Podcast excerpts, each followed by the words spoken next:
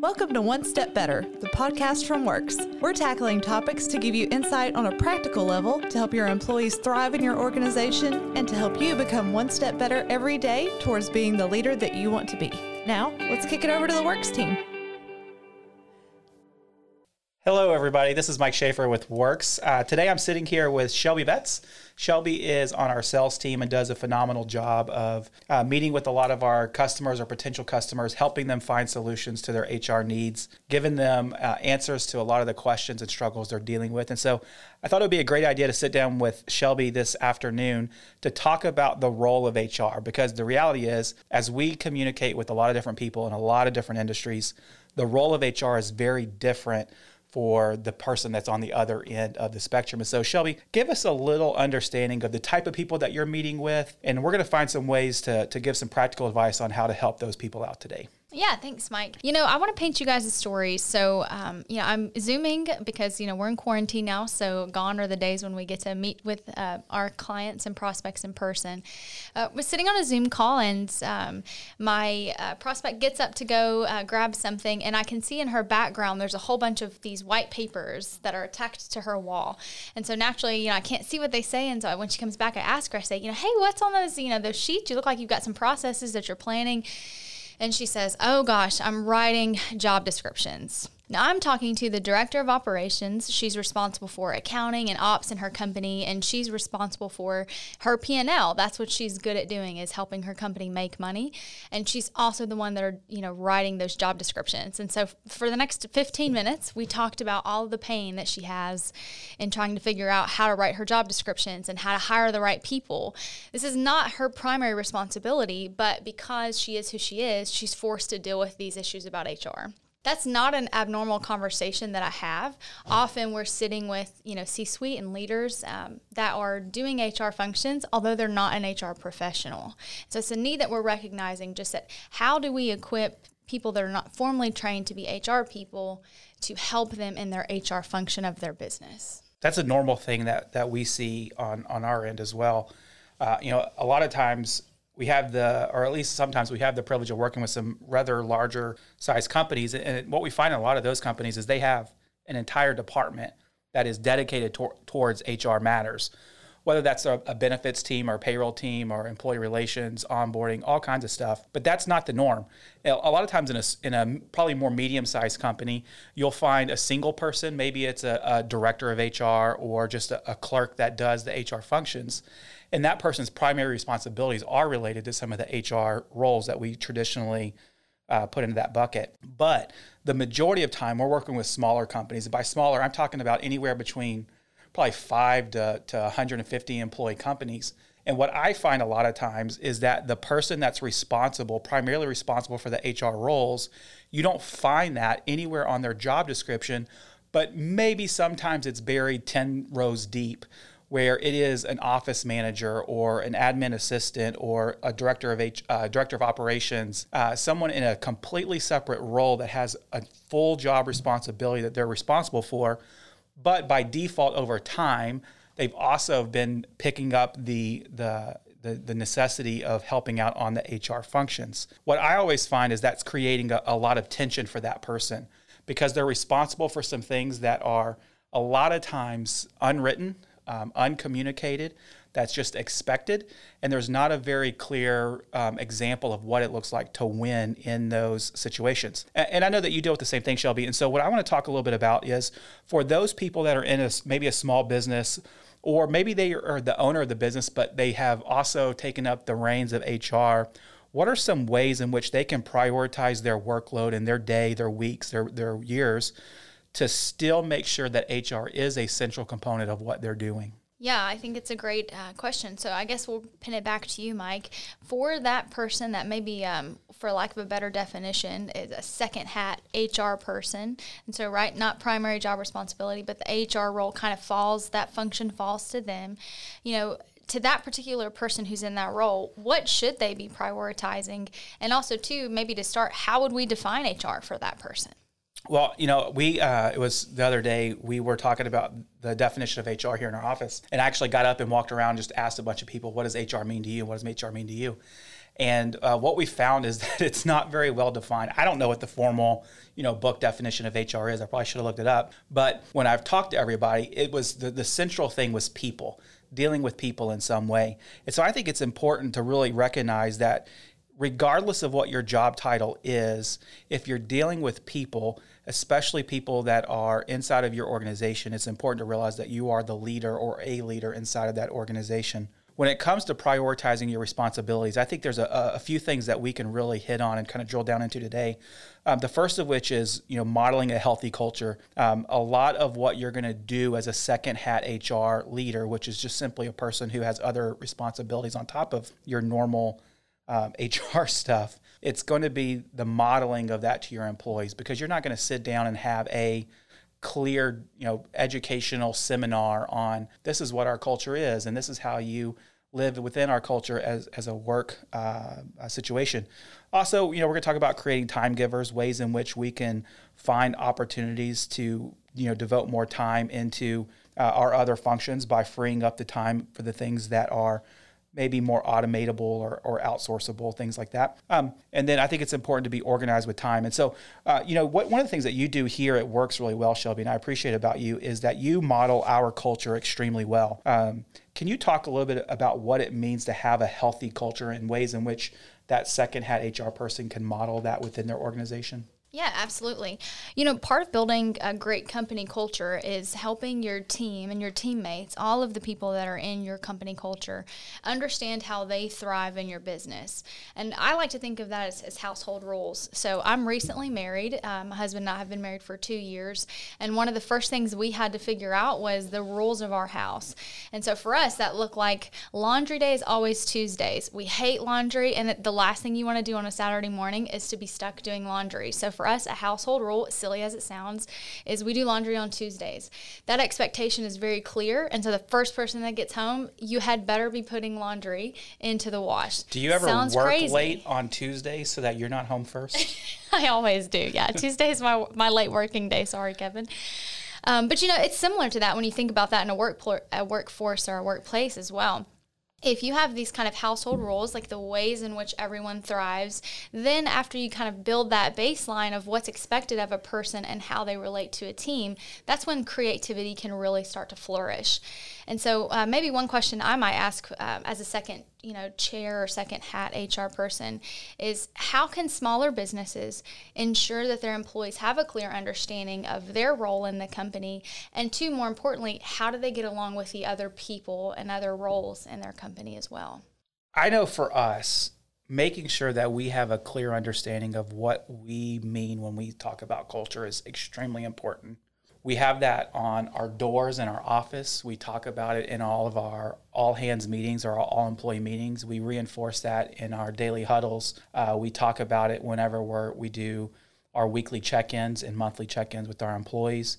Um, it is very, very important to overly communicate what those rules are. Um, what one of the things that we see a lot of companies do is they may put those values or those uh, those things that they hold dear in a handbook, or they may talk about it as part of onboarding or orientation, and then it just goes quiet. Uh, anybody who's ever been in a position of leadership um, understands that if you don't communicate something often and, and frequently over and over and over again to the point where it feels redundant, your team is probably not going to pick up on that, those things. And so, as the leader, you feel like that's all you're talking about. I'm, ta- I'm saying all the time, all the time, all the time. But my team is sitting there thinking, yeah, well, maybe I haven't heard about that in another, you know, in the past six months. And so it's important to make sure that you have a clear understanding of what is important inside of your organization, but also that you are communicating that clearly. Now, how you're going to get your employees to, to get on board with that also ties into holding them accountable to those company values or that, that culture that you're trying to create.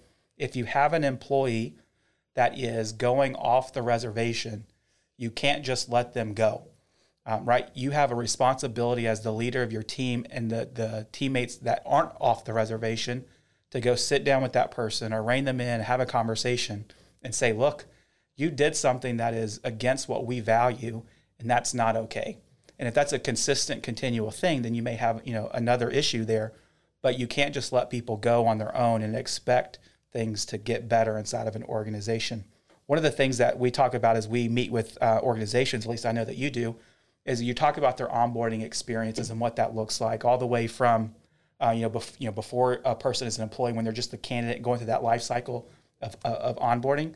How have you seen organizations uh, maybe do it poorly or do it well when it relates to um, getting employees engaged inside of the company uh, with cultures and, and just the entire onboarding experience as a whole?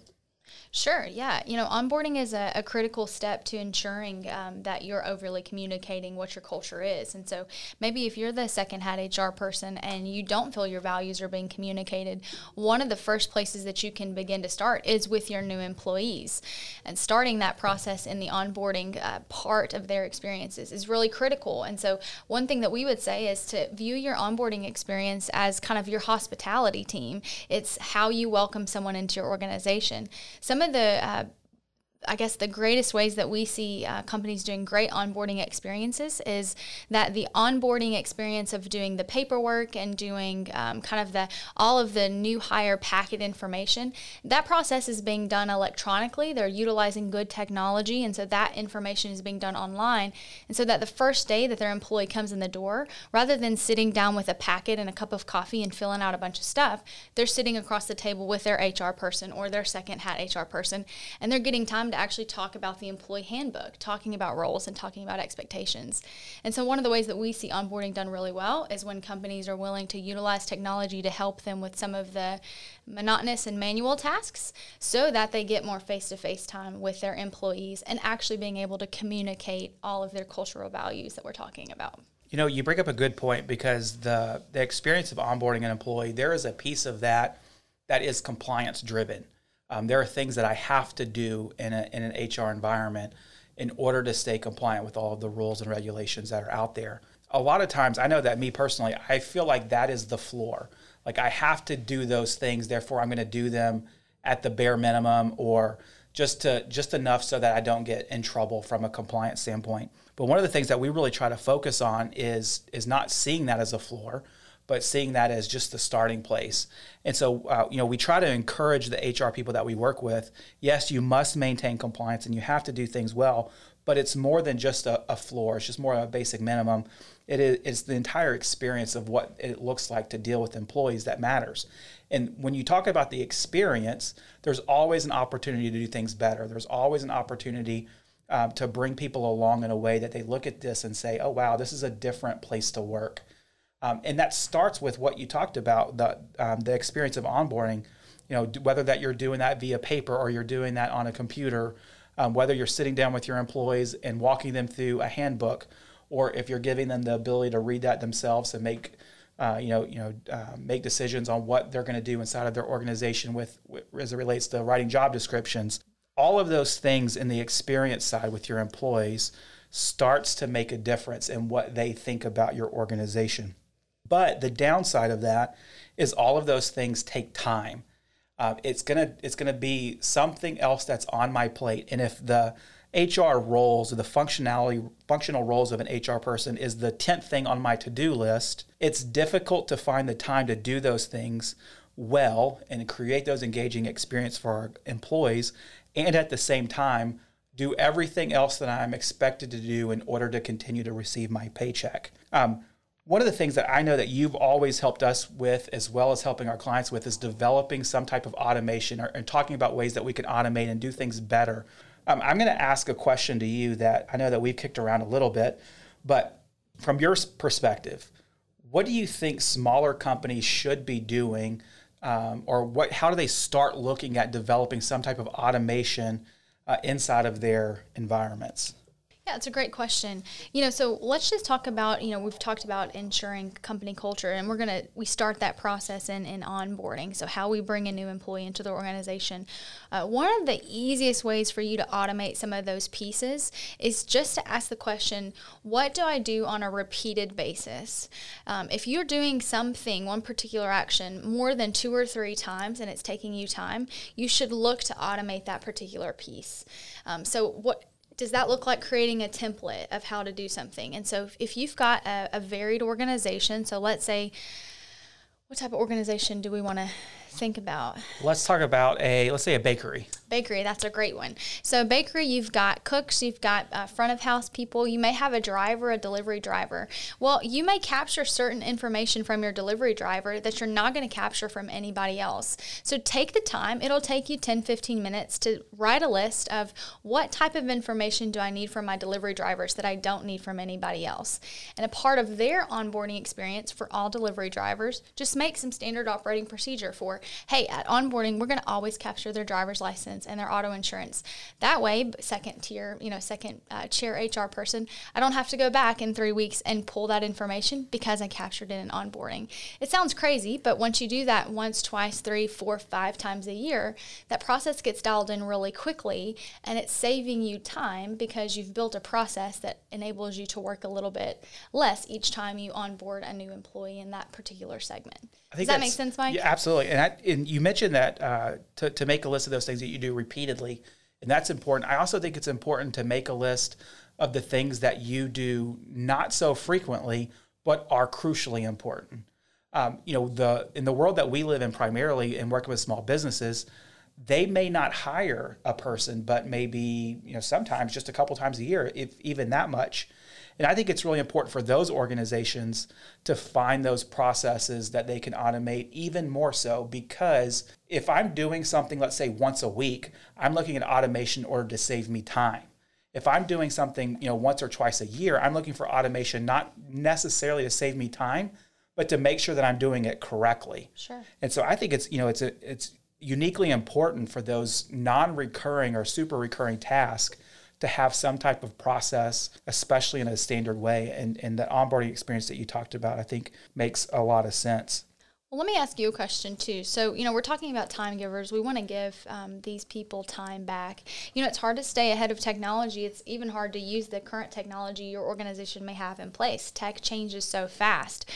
Um, so, maybe from your perspective, you know, what do you think a smaller company or a mid-sized company should be looking to outsource um, when it comes to the HR side of things? Is there a way to help that HR person spend less time doing something by outsourcing it to another provider? What's your take on that? I think it's critical that smaller businesses as well as large businesses um, change their mindset sometimes around outsourcing. Uh, for some organizations, the word outsourcing can get to be a bad word. When you decide that you need to outsource something, essentially what you're saying is this is an important piece of what I do, and I can't do it as well as I wish I could. And so I need somebody to come along me and help me with that. There's different different levels of outsourcing in every single environment out there. Some of it is just terrible, and some of it is really, really good. If you're working with vendors that are not helping you. They're not saving you time. They're not saving you money. Um, they're not adding value into your organization. You have the wrong vendor, and you need to find somebody different. Uh, it's important to outsource those functions, and it's not a bad word, or you're not admitting failure whenever you have to say you outsource something. Keep in mind that um, you look at Amazon, right? They've recently developed their own kind of fleet of delivery systems, but prior to that, what did they do? They outsourced it. They outsourced that stuff to FedEx, UPS, USPS, all of that, all of the different delivery um, uh, organizations out there. Is that because that they were weak or not able to? Not at all. It's because they understood that their wheelhouse was something different. Until they got to the point where they decided, you know what, we're going to go all in on this. They were using another provider to do those things. Uh, and so it's not you're not outsourcing out of a position of weakness or admitting failure with that. You're simply saying, I need help in this area. And that's always coming from a position of strength um, especially when it comes to the HR functions, because if your 15th responsibility is as an employee is to make sure that your organization is compliant in HR, I promise you there's things that you don't know. It's just part of it. And so having a partner that can come alongside you and say, "Hey, have you thought about this or have you thought about that?" is extremely important to make sure that you are fulfilling your responsibilities as that, you know, second hat HR person. Otherwise, um, especially from a compliance piece, you're opening yourself up for potential issues that could, in fact, be a lot bigger than what you may realize at that point in time. Yeah, so I hear you saying that as a smaller company, uh, if you own it or you're in that leadership role, you shouldn't be afraid to look at outsourcing as as a potential of saying, "Hey, I need a team member um, outside of my organization that's looking at the things I may not be looking at." And so, from the HR standpoint specifically, a good uh, thing to consider outsourcing are those compliance pieces. And so, um, can a payroll company, can an HCM provider, can an HR team help me be more compliant, keep my company out of the ditches, make sure I'm not getting in trouble with IRS because at the end of the day, we don't want them knocking on our door. Um, and choosing to maybe look at those areas uh, that could be very costly if you messed it up is not, like you said, um, a position of weakness, but really a position of, of strength and, and being very strategic um, as a small business. So I like that perspective. Um, what else would you say when you talk about automation, you know, saving some time? What practical steps could an owner or director or that second chair HR person start to take in this process of looking at automation? Maybe put simply, where should they begin? I think it, it starts with them sitting back and looking at their organization as a whole and thinking through the way in which information flows through that organization. Specifically, when we're talking about HR functions, there's a lot of that that is people centric. Uh, and so they have to start to think through the ways in which people are interacting with their product or service and how those different um, environments or those different interactions are things that are really requiring some type of strategic action or is this just something that is we're moving you know paperwork from desk to desk right so it, you know for example if if my organization is a bakery and i'm responsible to, to bake chocolate chip cookies I don't expect that my employee, you know, grab a lighter or build a fire and put and hold cookies over it, right? We have ovens for that. An oven is a type of an automation. It's going to automate the way in which the, the cookies are baked, right? It would be crazy to think about doing that without an oven. And so, you know, uh, automation doesn't have to be, you know, we're buying some super big robotic computer thing that's going to come in and do something. Um, it's just simply we're going to find ways in which we're doing tasks today in a way that's more efficient or more um, effective.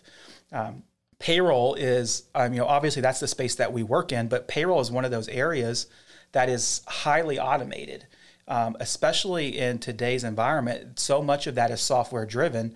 And so, because of that, you have a lot of opportunities to tie things into that payroll space that otherwise, you know, or previously hadn't been there um, because of the lack of software systems.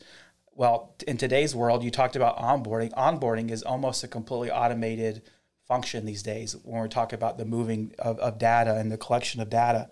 Um, payroll is almost a completely automated function these days if you're using an appropriate timekeeping system. Um, so much of the data entry piece of that, which is where I would always start, is to eliminate the data entry. Um, that is an easy way to automate some functions inside of your organi- organization using technology that's available. So, Mike, you know, I'm, I'm here listening to this podcast, and, um, you know, I think I am the second chair HR person. You know, I'm resonating with some of this. I know there's some stuff in my organization that needs to be automated. Um, I maybe not have identified, hey, I need an oven yet, right? Um, but I know that I need some automation. I know I don't know as much as I should know. Um, and I think that maybe uh, I need to learn a little bit more about this. What would be a good step you would say in um, what would be my next step as I'm sitting here and resonating? What should I do as the second uh, hat HR person? You have to raise your hand and say, I need help. You have to raise your hand and say, you need help. You cannot just continue to say, uh, you know what, this is going to get better, this is going to get better, this is going to get better, this is going to get better, and not put any action behind it. Um, you know, I would call us. of course I would, though, right? um, you know, we have a, a, an incredible team of people that um, their entire job function in our organization is to help small businesses and their teams succeed. Right. That's what we incentivize on. That's what we talk about. That's what everything that we do is geared towards. Is we want to see our small businesses uh, in, in our area and across the country succeed. Small businesses are the backbone of America, and, and we really work hard to that end.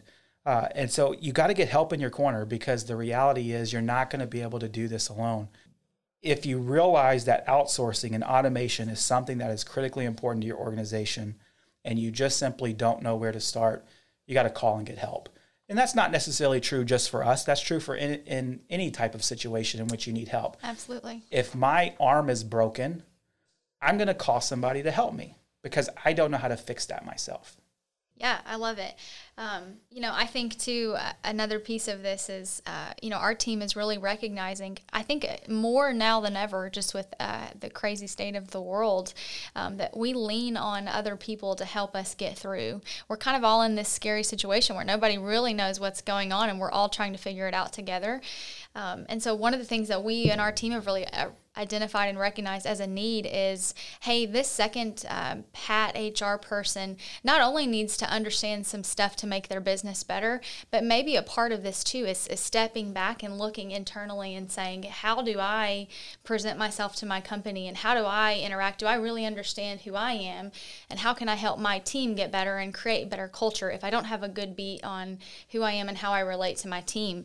And so, recognizing that need, we have developed uh, something that we're calling calling the HR on ramp. Mike, do you care to tell us a little bit about why that second hat HR person might be interested in taking our class? Absolutely. Uh, the HR on ramp is an idea that came out of a couple of things. One, it's really seeing a need out there where the you know more and more companies that we work with don't have dedicated HR professionals.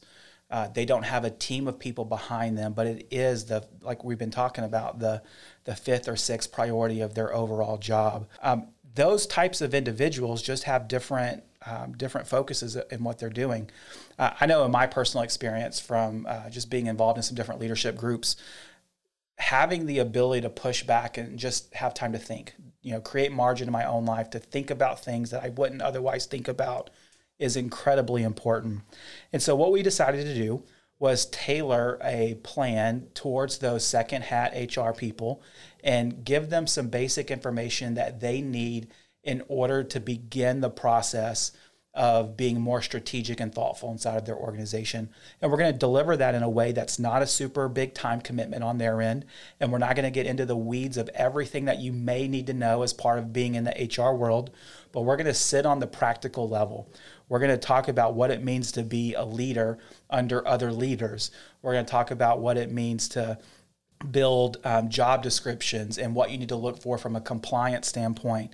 And what are the high level things that you just absolutely cannot miss inside of your organization? We're calling this on ramp because the reality is um, a lot of people just don't have that baseline understanding because they've never been expected to have it they've never been given the responsibilities of hr overall because I'm just a office administrator or I'm just a office manager or I just deal with operations. And so we're calling this the on ramp because we're going to get you to the point where you now know what you don't currently know so you can start to ask the questions inside of your in- internal organization to make things better, to get one step better, to take in your organization to where you want it to be from a, uh, a leader standpoint. I love it. You know, On Ramp is starting here in our office uh, June the 1st, so you've got a couple more days to sign up. If you've been listening to this and recognize, hey, maybe you're that person, you need to take our class, it's a great introduction to us. And if not, uh, take the class. Maybe you've identified someone in your organization. Maybe you're the leader and you know that second hat HR person, you want them to take our class. We would encourage you to go take a look at our website, click the HR On Ramp, consider joining us for our first session of HR On Ramp starting June the 1st. Well, Shelby, I really appreciate your time today. Um, it's been really fun to talk to you about the role of HR and, and how you see that from where you sit. Um, I really, like I said, appreciate you taking the time today. Uh, and if you guys out there need any help with anything HR related, payroll, benefits, all kinds of stuff, we would love, if nothing else, just to have a conversation about pointing you in the right direction. Even if you don't buy services from us, that's perfectly fine. Absolutely. We love helping uh, small businesses, you know, medium-sized businesses. We just love helping organizations succeed in their world. And so, um, thank you for taking the time to talk with us today, and we'll see you next time. Thanks for tuning in. Head over to whirks.com for webinars, blogs, and more content. That's whirks, W H I R K S.com. See you next time.